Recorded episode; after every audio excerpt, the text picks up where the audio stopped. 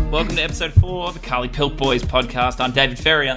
And I'm Stephen Merchant. And we are two radio boys from Australia talking about the greatest, laziest run of radio shows in the history of broadcast radio, the Ricky Gervais Show on X F M London in the early two thousands. I have been a devoted listener for over a decade, but this is Zach's first time. So we're going through each week, show by show, to try to work out what makes them so memorable and why people are still listening to these shows till this day.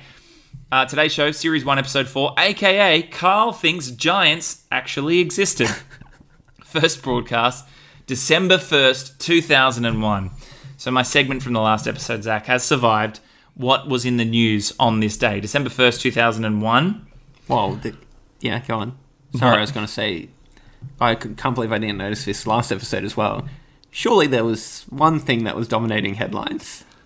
Well, that we're just, you know, we're looking at pop culture, are we? yeah, yeah, yeah. Non non nine eleven related. No wonder. I realized we only had one story they last did. episode. But well, didn't all entertainment kind of shut down around the world for a period of time? Uh, by around this time, it was back up and running. Okay. Saturday Night Live was back on T V. Uh, yeah. So no, good point. Yeah. This episode, by the way, they do actually reference nine eleven. I no, think it's that's the why first it's top time. of mind. Yeah, yeah, uh, and it did remind me of, like, you know, I was ten years old at the time or something like that, and I was like, oh yeah, that's right. Like, remember, it was just like obviously really dominated the news for what felt like years. I don't know how long that was for, but when I was a kid, like, all the shows went off for a period of time. And mm-hmm. Were you watching? Famously in Australia, it happened while Rove Live was on, late night talk show. Mm. One of the only ones we've had in in Australia. Were you watching it? No, my memory is I woke up in the morning, you know, at six a.m. or something, and I walked out and my dad was watching, which what I believe would have been a, quite a new idea at the time. I think it was like a twenty-four hour news channel. And he was like, you've got to see this. This, this is... I didn't realise how historic it would be at the time. Obviously, he did realise. Yeah. And I sat there and went, whatever, Dad, put on Dragon Ball Z. Well, my memory was that I watched one of them live, but obviously that's not the case because the no, time it was overnight. Up. Yeah. But, you know, I thought I had. I I, woke, I didn't see it because I was just... I, of course, I was in bed by nine thirty. That's I was right. a child. Yeah. Uh, finding out the, the moment I, I woke up, Mum told me. I um, remember seeing I was at school, and this is in Brisbane, Australia, and that day... we saw there was army helicopters going over the school. And I remember asking a teacher, are they going to America? And the teacher said, possibly. And I'm like, thinking back on it now, why wouldn't you just say no? Like, I'm like, no, they're not going to America. Even though I'm a primary school teacher and I don't understand the range of helicopters, I'm going to safely assume probably not. Probably not. Uh, yeah, so no, I'm picking a news headline which just stands out to yes, me for okay. some reason. So this one, Rod dropped for being too old. Rod Stewart was last night dropped by his record label for being too old. The fifty-six-year-old songwriter was axed by Atlantic Records after bosses decided he was past his prime, insiders say. Mm. The reason I bring up Rod Stewart, you would know because this is your first time listening to these shows, Rod Stewart becomes something of, not a feature, but he comes up again okay. throughout in the run of the show because... Uh, the Death of Georgie, which is one of his popular songs, is Carl's favourite song okay. because it tells a story. And they go through the story and there's a whole thing, Carl's opinion on uh, that gay people go out too late. And it's... I can't wait for you to hear it. the I feel like that story is dated a little bit in the sense that do you think it would be a new story anymore? Like, when was the last time you heard of a record label having any influence over anything? Oh, whenever, yeah, last time I heard of a record label. Full stop. Yeah. Um, quote from the comments, Ken, uh, James Kenworthy. The X F M days just caught the zeitgeist of the early two thousands so well. A simpler time. Well, yeah, I wonder if it was a simpler time. Because that's what I think it, of. When I listen back to these, that's the same feeling I have. But... um. I kind of question it, though, because I feel like that twenty years on, everyone always thought twenty years previous was a simpler time. But is it just... That's just the nature of memory? Yeah. Because we're I talking do... about, like, you know, nine eleven was obviously a pretty significant... Well, that's the time they, you know, they say America lost its innocence. Right. Uh, from that sort of eighties, nineties run. I mean, it had been through World War Two and, and a Civil War and a Battle of Independence and a Cold, Cold War. But that, that, that nine eleven was a real turning point. And this is just after that. So, uh, but...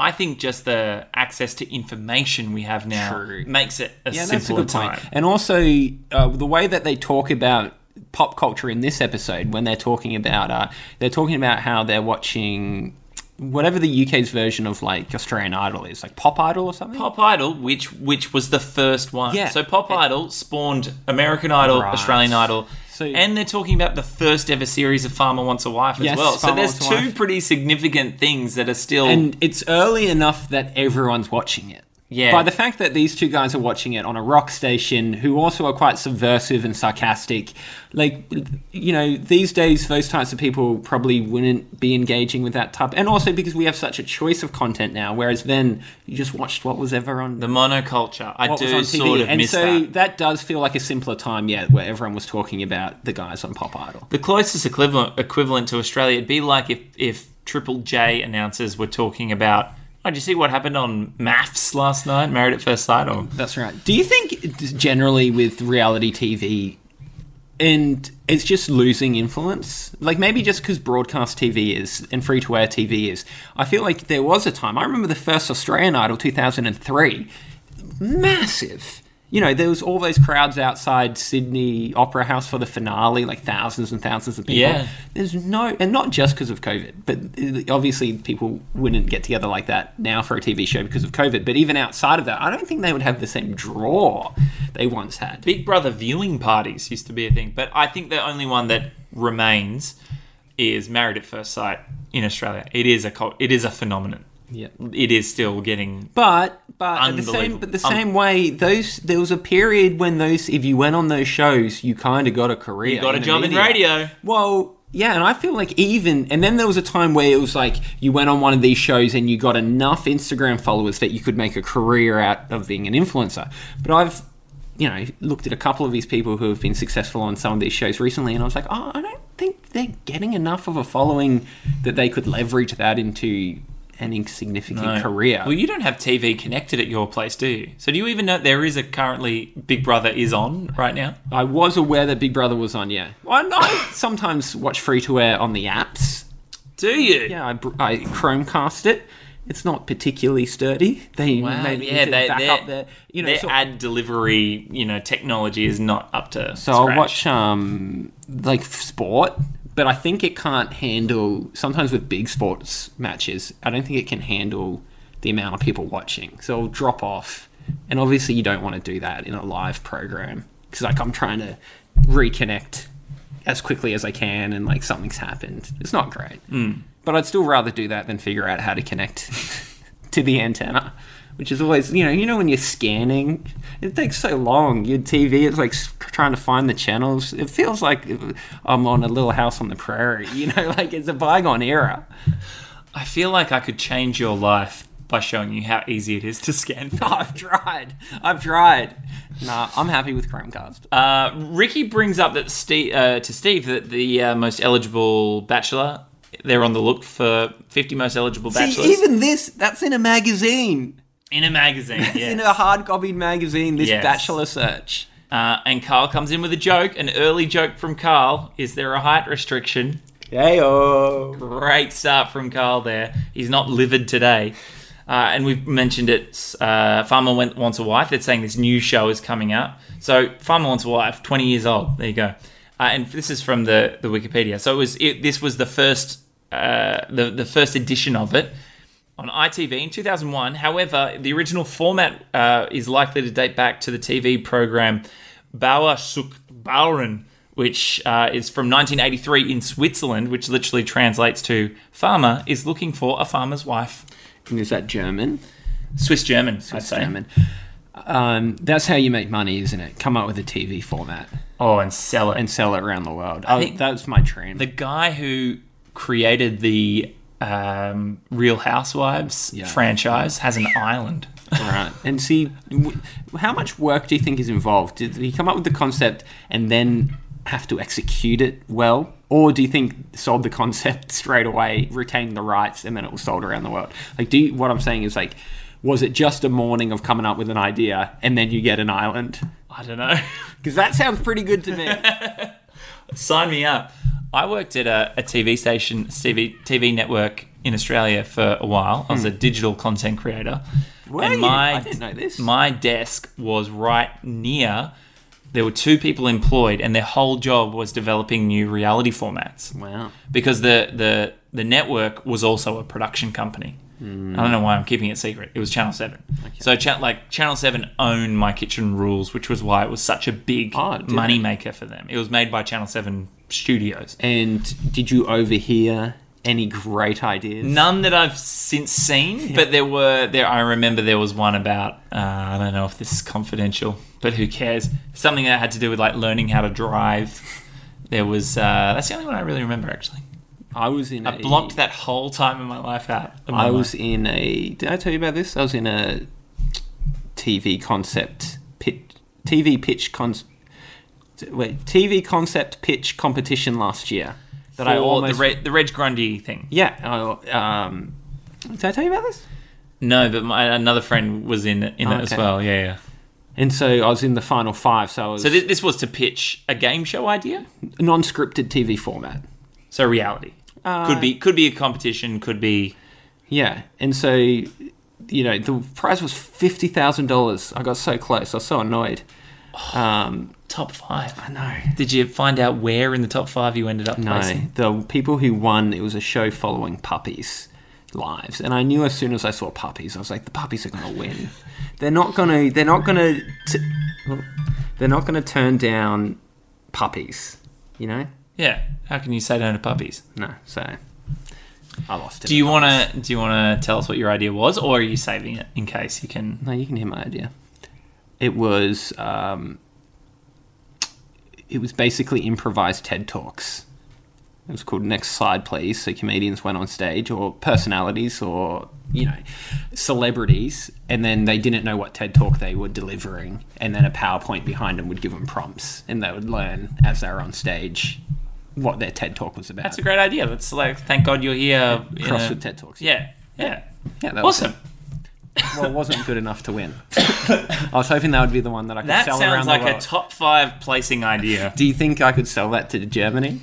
They yes. know this was my idea. I'm like, everyone knows TED talks. Hmm. That's done in every language. I thought they could be done around the world, but, but the, you, the judging panel didn't. Have you no- noticed that all the the recent successes of reality shows, Married at First Sight aside, they hit the sweet spot of they appeal to kids and mm. adults. It's family well, friendly. This is, I pitched- Masked Singer, Lego Masters, True. two prime examples. This is the idea that I didn't make any leverage with. I didn't make any way with, because there was multi there was multi levels of this competition you had to go through.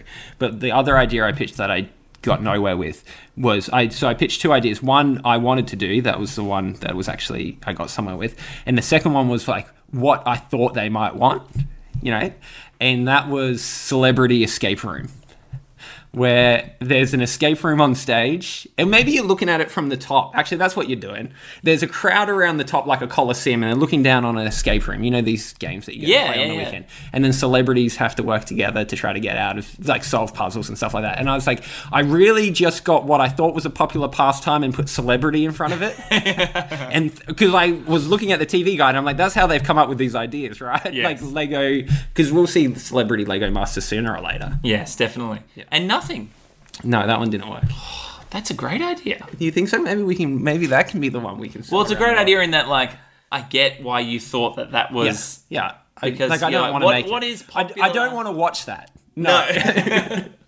But I can imagine seeing that in a in a, a on an ad for Coming Up, hosted by Andy Lee. um. Uh, so returning to our notes, you know what ties back nicely to this? You said. You came up with an idea. You think that you you thought that they would want, yeah. Whereas the one that you actually wanted to do was the one that was more successful. True. This radio show, the Ricky Gervais Show on X F M, is about as far from doing what you think the bosses would want as you can get. Good tie back. Thank you. Whew. Expert, nailed professional, the landing. Uh, anchor there. That's how you segue. Uh, so returning to my notes, jump in if at any point we hit something that you've got notes on as well, because some of these are, I was just listening and I wrote things down. I wrote, Steve's nan played the concertina. Is, Interesting. Is that, uh, what, what is that as an instrument? Is that the piano accordion? That's what I was imagining. I was hoping you would know. Oh, it's the it's the little it's the little accordion. Yeah, okay. The little like hand one. I just googled an image of it. Okay, and moving on to oh, I love we get a little air check from Karl because yeah. when they start talking about the concertina and Ricky says, "Oh, it's it's gone all wrong again," and Karl jumps in with, "We should have played two in a row." Do you know when they they reflect at the start of this episode that they're upset that. Uh, That the Stephen's birthday episode the previous week, they kept going through it saying how bad it was. This is our worst one yet. And then this episode, they get really upset that when they were talking to people about the previous episode, no one agreed that it was bad. They just said, yeah, another great episode. So they come to the conclusion that we could do anything and no one would yeah. notice whether it was good or bad. And I definitely relate to that. Uh, yes, yeah, yeah. The things that you torture yourself. Well, because you, were, you you do sketches and like much more thought out than this. And I noticed from, from my experience that you just agonize over things. And when things aren't quite as good as you think they should be, and then you ask someone else like, no, I actually thought that was pretty good. You're like, well, I don't know what to believe anymore. It's hard. The you, you, it's obviously a lot closer to your heart than anyone else's. But we used to have to write a rev- well, we didn't have to. Our boss asked us in the early days to send him what was on the show, and my co-host took it upon himself to not only send a run sheet but an assessment of how everything went. And there was a running joke for a while that every episode, every email started with, well, that's the best episode we've ever done.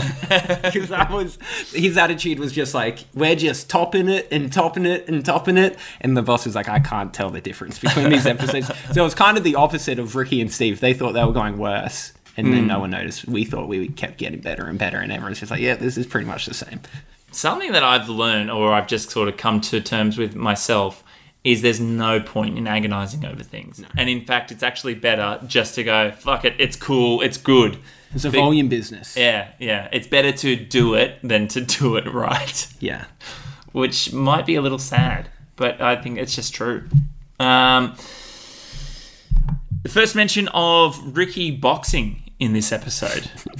And Car- Steve doesn't even know the word personal trainer. Well, Pers- he calls him a personal gymnast. Is that because it wasn't a common thing to do twenty I years think ago? To, twenty years ago, the concept of the personal trainer, this is well before F forty-five and HIIT training. And I like that Ricky is embarrassed. He says that he goes red, and I feel like we wouldn't get that from Ricky no, these days. No, I think he'd just go, he'd just go, well, that's what I do, deal with it. Yeah, yeah, yeah. So I care about, oh, I don't want to die. Mm. um, I'm an atheist. Well, so later on, there is something else uh, in this episode that we'll come back to that I think highlights the difference between this Ricky twenty years ago and the Ricky that he's become. Do you know what I thought in that exchange, though, that was interesting? It's because they, they're saying his ridiculous taste in music. He listens to the Rocky soundtrack while he's boxing. And, I love that. And then um, Karl plays a bit of the... of the of uh, Eye of the Tiger. Yeah. And it's like they don't know where it's coming from. Yeah. They're, Steve's like, what, how, how did you do that? And also Ricky's not wearing headphones, so doesn't even hear it. Doesn't hear it. But so, because is is it not, are they playing, do they not have well, they a digital don't have studio? Hot, hotkeys, yeah. They're clearly not. No, still... they, that would be the easiest thing in the world. We could do that right now on this podcast off a laptop. Oh, I have, I have a, a program on my phone called Soundboard. And so the fact that they're like they're flipping out that that Karl was able to play this grab from this song that they were talking about, and it's like there's a brief moment where they're in awe of Karl, and he's done something that they can't they can't explain. The only time I think, correct me if I'm wrong, Carly Pilk Boys Pod at Gmail. The only time a sound effect is ever used oh. in the show. It's not great. Like a, a little a little.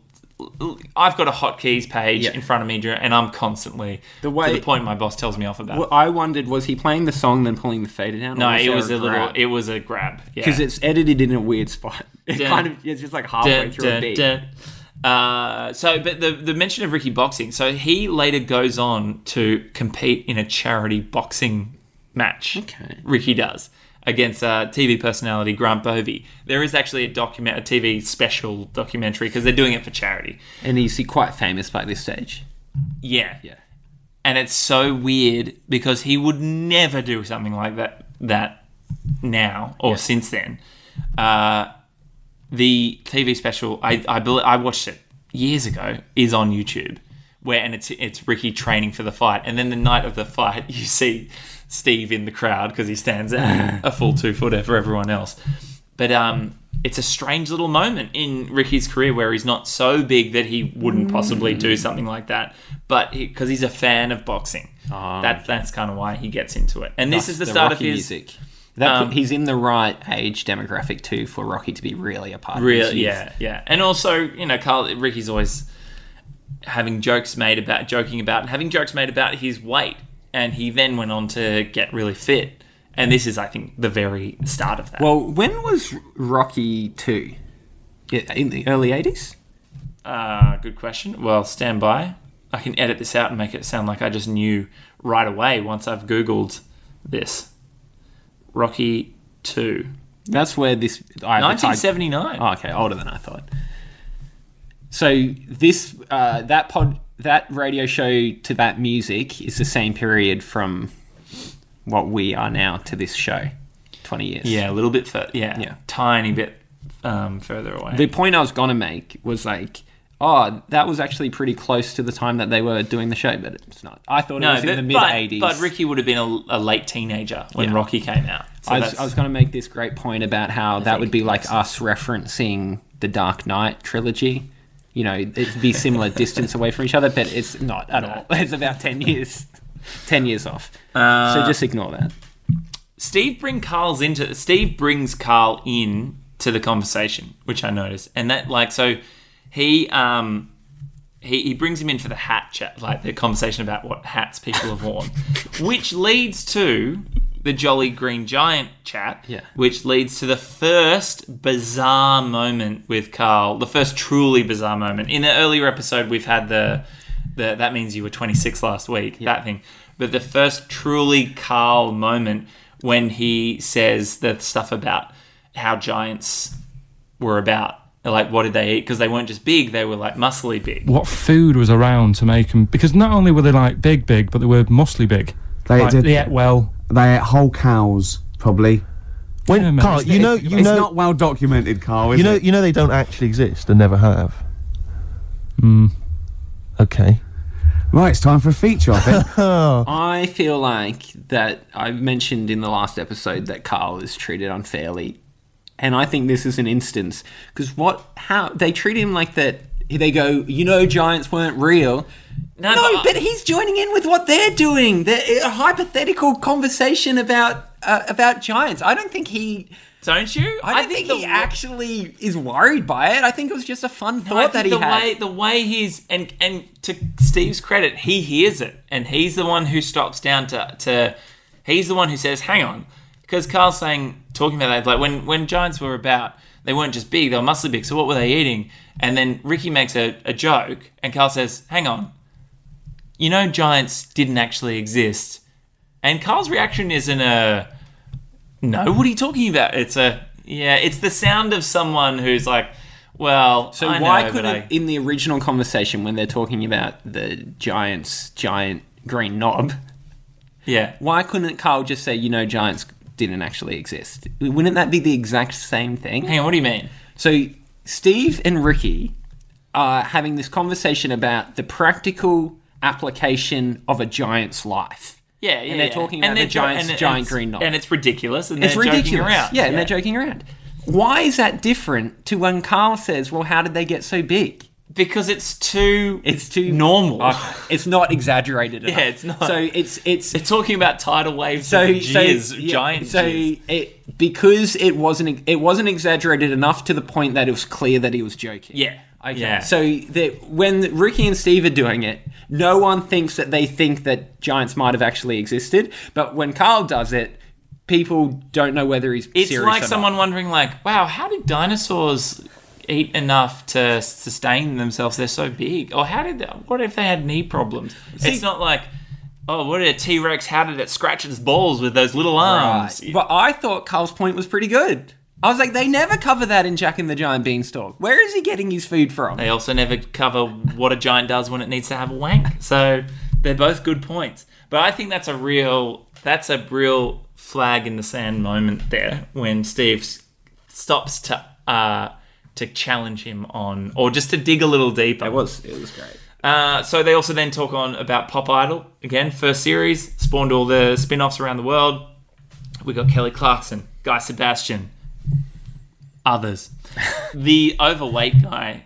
You, this is your first time listening, so you won't know this. The overweight guy that they keep referring to, who Steve very cruelly calls fatty uh, constantly. Yeah, geez, wasn't that from a different time? I was like, I was like, was, did this not get complaints? So the man they're talking about is Rick Waller, who was a finalist in the first series, and his name comes up again and again and again because he then goes on to do Celebrity Fit Club, uh-huh. and Steve really has a problem with him based and, on his physical appearance, uh, his attitude as well, particularly when he goes on to be in Celebrity Fit Club. But he constantly talks about how grotesque he finds him. Really? Yeah, it's really it's it's a bit um it's a bit distasteful. Uh, but yeah, listen out for that. it, it will keep coming up. But um, yeah, so that's the first mention of Rick Waller, season one, episode four. Mark it down. So, um, again, if you have any notes, jump in. Well, it's just uh, do you, I noticed the phone number in this episode when they asked uh, someone to call. oh eight seven, eight hundred, one two three four Uh, oh eight seven hundred, eight hundred, one two three four Oh, I missed one hundred, but that's that's how much I've listened. I, I, think, I just about know the phone number. I think if we have... That's twelve, twelve numerals long. Does that feel like a abnormally long number to you? For a radio station, which, yeah, yeah, which is meant to be imagine, something easy to remember. Can you imagine driving in your car... Maybe, well, I guess people weren't, I guess they didn't have mobile phones. Who was Not calling in? Who calls into these radio people, shows before yeah, mobile phones? Right. They people would have had listening to be at listening home. at home. Or at work. I guess people, there was an idea when I first got into radio, my boss would always reference people having breakfast listening to the radio in their yep. kitchen. And I was like, does anyone do that? And he's like, yeah, yeah, yeah, yeah. yeah. And I'm like, yeah. I, I don't think they do. Yeah. I think they do. Okay. I mean, maybe less now nowadays, but uh, but between one and three on a Saturday afternoon, I always who's think just hanging out that at home? you can you can gauge how much money a radio station has or how big a radio station is by how easy their number is to remember and how short their digits are. You know, oh eight seven hundred eight hundred one two three four. That's double what most are in Australia. I think yeah. the big ones are six digits, aren't they? Yeah, they're always a thirteen something something. Yeah, and so. That's a lot to remember and oh, yeah. a lot for the announcer to say. Yeah. But now a lot of uh, shows, including the one that I'm a part of, we now have a text line, which is just an old school. Yeah, see, that's come back, hasn't it, though? Because I remember... I love it. Again, I, I, I love the text line. When I was getting into radio ten years ago, texts were seen as like, we're not doing that anymore. We're doing tweets. Yeah, like texts are old. And now everyone's doing... MySpace messages. Everyone's doing texts again. Yeah. I, I can't I can't imagine, I don't know, but why they would be unfashionable because it's a great way to get in touch with the show, have contributions. Yeah. And it's easy for the announcer to, yeah, to... to fold it in, particularly anchoring. Like, I can just mention that... It's also a really easy one for the announcers to make up. Now, oh, the best. I was listen- I was working on this radio show last week. I won't say which one it was. And um, I didn't know. The, well, I'll tell you about it afterwards. Okay. But there was... Um, the text line was getting heaps of text messages and I was like, man, this is really taking off, this segment. And there was a guest in from a big sports team in the city and they're looking at the text line saying the same thing. They're like, this is so cool. Look at all these people texting. And then I noticed, I was like, hang on, they were all from the same number. And then in my phone, because I'm just filling in for someone, and in my phone, I put the number in, and the producer's name came up. So the producer's sitting in the next room just firing oh, through. Oh, the producer's listening. Firing through They're all these different messages. But the funny thing was, the announcers obviously didn't know they were fake, because one of the announcers kept getting really upset at the text messages, saying, why aren't you guys calling? Call in. If you're texting, call in. And I'm like, they can't call in, because it's the producer. it's, it's, they're fake. They're wow. not real. And also, it was an indicator that they were fake, which I should have picked up earlier because everyone was signing off like, Dave, in it's, it's like Dave in Newmarket, and like no one ends a text message like that. Yeah. Like, wow, that's some behind the scenes for you on the text line. Um, did you hear it there? It's around twenty-five and a half minutes. There's like an inside joke between Steve and Ricky where they're talking about the images that conjure Christmas when they're talking about the the, the thank you very much. What are they, the favourites? Cadbury favourites? Yeah, yeah, is that yeah. what it is? No, uh, roses. Roses. The ads. And uh, and they say Woolworths, pizza, drink driving, and laugh. And Ricky says, oh, don't stitch me up. There's a lot of money involved. Did that stand out to you at all? No, I missed that completely. It's Did, a little little so inside reference. Has he been done for drink driving? No. So I, I looked it up, and it's because Ricky was doing a lot of voiceovers for commercials uh-huh. at the time, including ones for Woolworths, obviously a pizza outlet, and for um, anti-drink driving. Not, as, not pro-drink driving, I am assuming. As a celebrity or as a voiceover artist? As a like, no, as like just his voice on these ads. But was like, it, oh, it, that's Ricky. So they knew it was Ricky. So it was because he was famous. No, I don't think he was saying like, hi, I'm Ricky Gervais, no. don't drink and drive. No, but he wasn't. This is after The Office. So it's not as if yeah. he's doing voiceover work as a voiceover artist. No, he he was being hired yes. because he's Ricky Gervais. They knew who they were. Yeah, yeah. Okay. Uh, which, by the way, you know, Karl, that, what a household name Ricky makes him. He did ads, voiceovers for ads for like the P S P. No, so we should though. He's got an uh, a recognizable voice. He has a recognizable brand yeah. and personality. Yeah. I think that's great. I might slip it in right here. Taken for the P S P. Raw. The movie review. For, oh, oh, first use of the name The K-Man.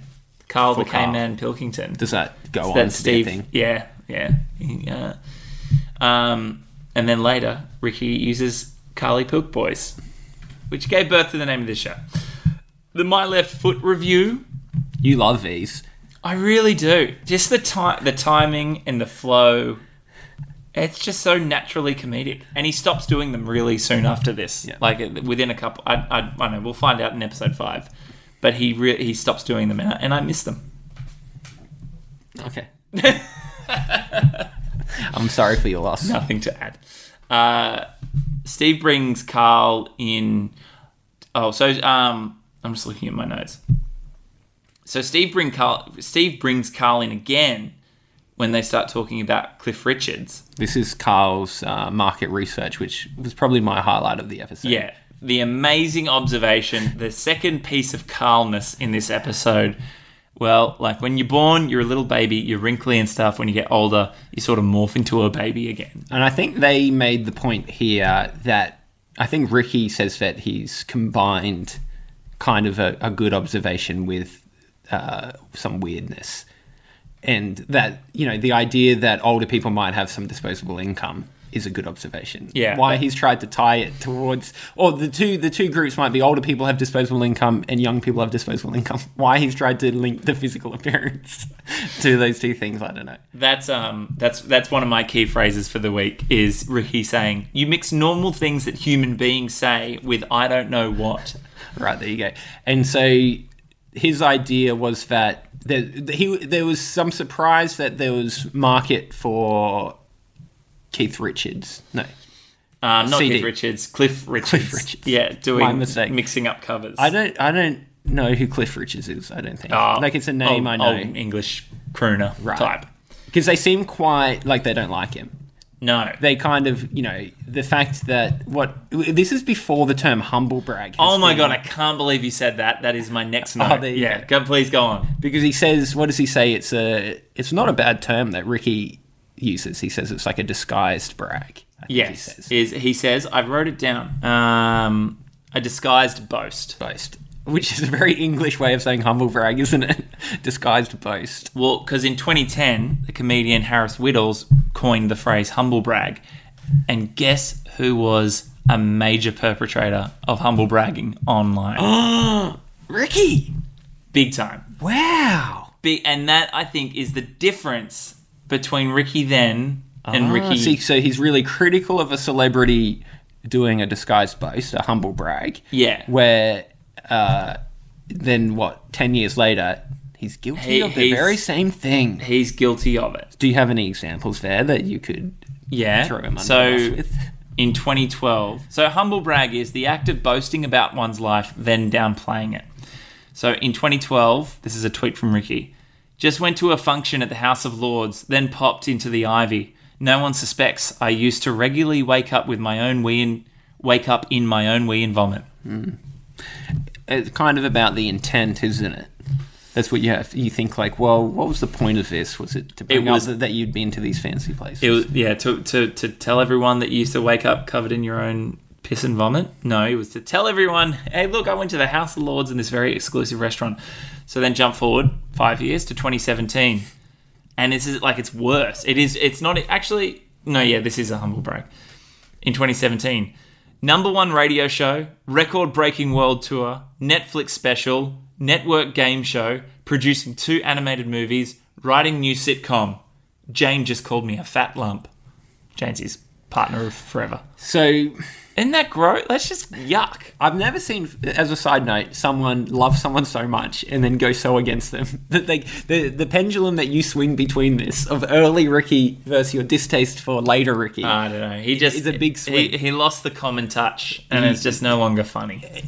It's hard. This is which know. happens to most comedians, by the way. What when they they eventually become not funny because of fame and money. I, well, maybe.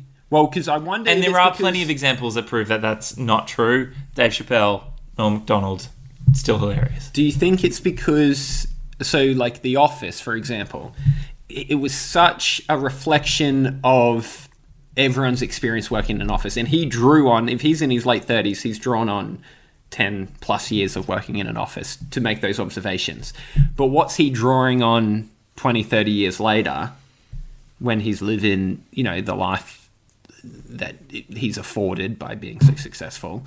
Um, do you understand what I'm saying? So yeah. like, is, is he not, does he, is he not having those relatable experiences to, to draw on? Is that where the disconnection is? I, I, I think it's uh, his, the attitude towards, it's like believing his own hype right. suddenly eventually took over.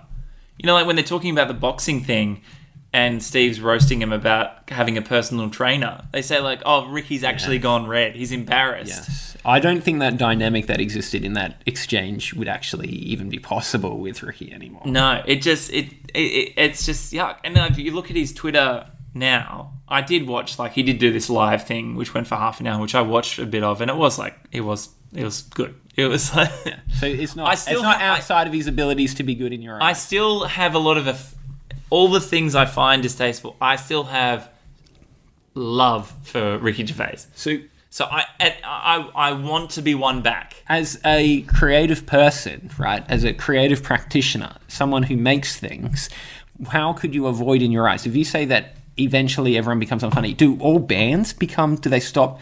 Do you think... all bands' music becomes worse over time? I think that's so demonstrable that that is one hundred percent true no matter where you look. Okay, so in every creative field, you just get worse from your first mm. thing or one of your first things. I think there is a point where you hit a sweet spot at the apex of your ability yeah. and your life experience yeah. and the one thing that you need to say is said. Is said. And then what, like, what look, should you do after that, though? I don't know. That's, you know who's got it right? Who? Quentin Tarantino. What's He's that? planned it out. He planned out his career. He's going to make ten films, and that's it. How so many each has one is he special. Done? Nine. He's up to his last okay. one, I think. Yes. Yeah, that's right. But, you know, look look at um, look at um, George Lucas. Hmm. Star Wars. yeah. Indiana Jones. Based on, you know, the, the, the, the novels and kids' T V shows he used to watch. Mm. What's he done since then? Yeah. But he peaked. Yeah. Oasis. But, okay, but he peaked, but he also, I guess he made the prequels, didn't he? I was going to say he didn't try yes. to do anything after that, but he did. So no, I don't know. And, of course, people can point to things. I think you have to reinvent but yourself. How about, how about... There you go. How about it. Eddie Murphy quitting stand-up? What was that, in the eighties? And I'm not really familiar with Eddie Murphy's stand-up, but it's spoken about as if he's one of the greatest ever.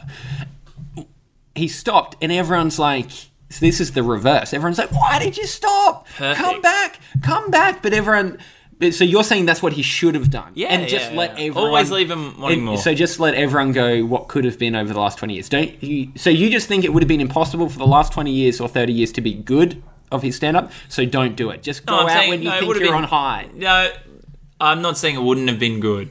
You know who's nailed it? Dave Chappelle. Where he... Because he disappeared when he was at his at the height peak. Of his powers, yeah. he took a stand... Yeah. And disappeared for ten years. And then comes back as And then has come back as this, like... Doing something a bit different. Great comedic orator. Right. Um, with these Netflix specials. Okay. There you go. Okay. Reinvented himself. Okay, so you, to stay fresh, you have to do something different. But you don't think Ricky's done that? Mm, no. Okay. It seems personal for you. Did have you? Did you have a brush with Ricky in the street no. where he, he, he refused I, to? I, I once emailed his. Uh, I got IMDb Pro a trial. Okay. And because it tells you their agent details. Oh. And I, and did you, emailed, did you get it for that reason? Yeah, I emailed his agent saying, uh, asking for an interview. This was this was ten years ago. Yeah. And the email started. I know this is a long shot, and. Um, I got a response, mm. which I was proud of, but it was just saying, no, not going to happen. No. But thank you. Uh, so, look, I'll finish off the, on this point because, I, you know, I don't want to heap on no. how much I don't because this is a celebration of these shows. It's a celebration of the show. It's meant to be lighthearted. It's occasionally divulge into the nature of creative careers. Yeah. But and look, how to go out on top. If you look at, just look at Ricky Gervais' Twitter now. He is only retweeting compliments about uh, his show Afterlife but, and tweeting things like, thanks for all your wonderful tweets about hashtag Afterlife. Still flooding in after all this time. Heartwarming. So, yeah. But it, I agree that it's like without any context that is that does seem... But... I've been in positions where you have to promote things, and it's like if you... I guess maybe the difference with him is like maybe he doesn't need to promote it. I don't know.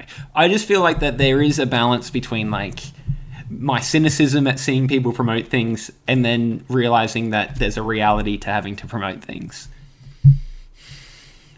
Do True. You, do you feel like that? Yeah. um, key phrases.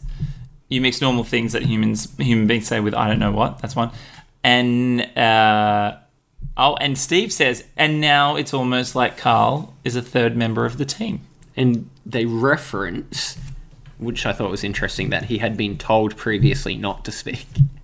Yes, which I and thought Ricky is says a, he's protected by me. Yes, which I thought was a perfect example of uh, radio boss's contribution. Is telling someone in the room this not is to different speak. And scary. Shut it down. Yeah, and it's like, well, you would have missed out on what the best part of the show was. Yeah. Do you know who's nailed their career? Karl Pilkington.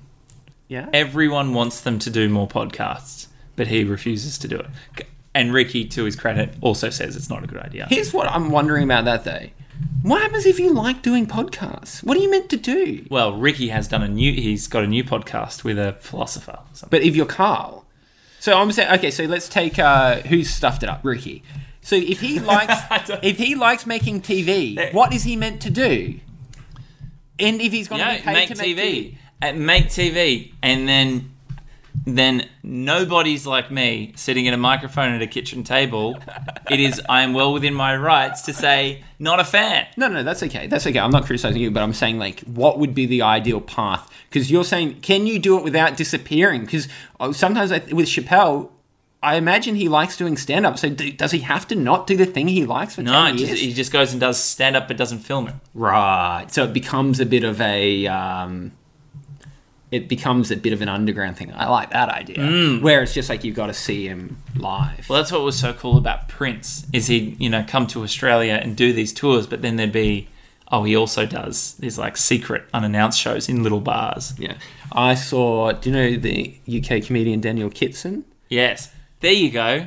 I remember he s- will never not be cool because yeah. he refuses to publicise himself. He, I remember him saying that people would get angry at him that he wouldn't record his shows. And his, his rationale was he blamed the year-round availability of peaches for the expectation that the audience have that they can have whatever they want whenever they want it. And um, he said, well, he's, people would email him and say, you know, I, I can't get to one of your shows, but I still want to enjoy it. And he just says, oh, well, that's your problem, not mine. Beautiful. So you like that. That's. I think there's something that's like, because it's so different but, but from the from the accepted norm. Yeah. Which is... So Ricky started out subverting expectations and doing something totally different, and you feel like these days he's reversed that and now just is is it's too mainstream. And no, and and it's and it's and it's the it's the like believing his shit doesn't stink, to yeah. put it crudely. Yeah. That's it's that like this arrogance. Mm. And that concludes the new segment on the podcast. Dave unpacks his complicated feelings about Ricky Gervais. God, I love these shows. What, what was your favourite bit? Uh, yeah, definitely Karl's market research. The similarities between babies and old people. Like when you're born, you're a little baby, wrinkly and stuff. When you get older, you, you sort of morph into a baby again. And you go through the same phases. So when you're young, you buy singles. You get old, you got nothing to do all day. You got all your pension money. What will I buy? Cliff Richards on the telly. Here's my video, buy me song. You see... That started off as quite a sensible point, because I actually think I do it. But what was all that alien stuff about when you're born, you go wrinkly and you go wrinkly again? So sometimes you mix, like, normal things that human beings say with I don't know what. All right, Season one, Episode four, done. We'll be back next week with Season one, Episode five. Bye. Uh, get in touch, Carly Pilk Boys pod at gmail dot com. Tell me I'm wrong about Afterlife. Tell me why it's the greatest show ever. All right, see ya.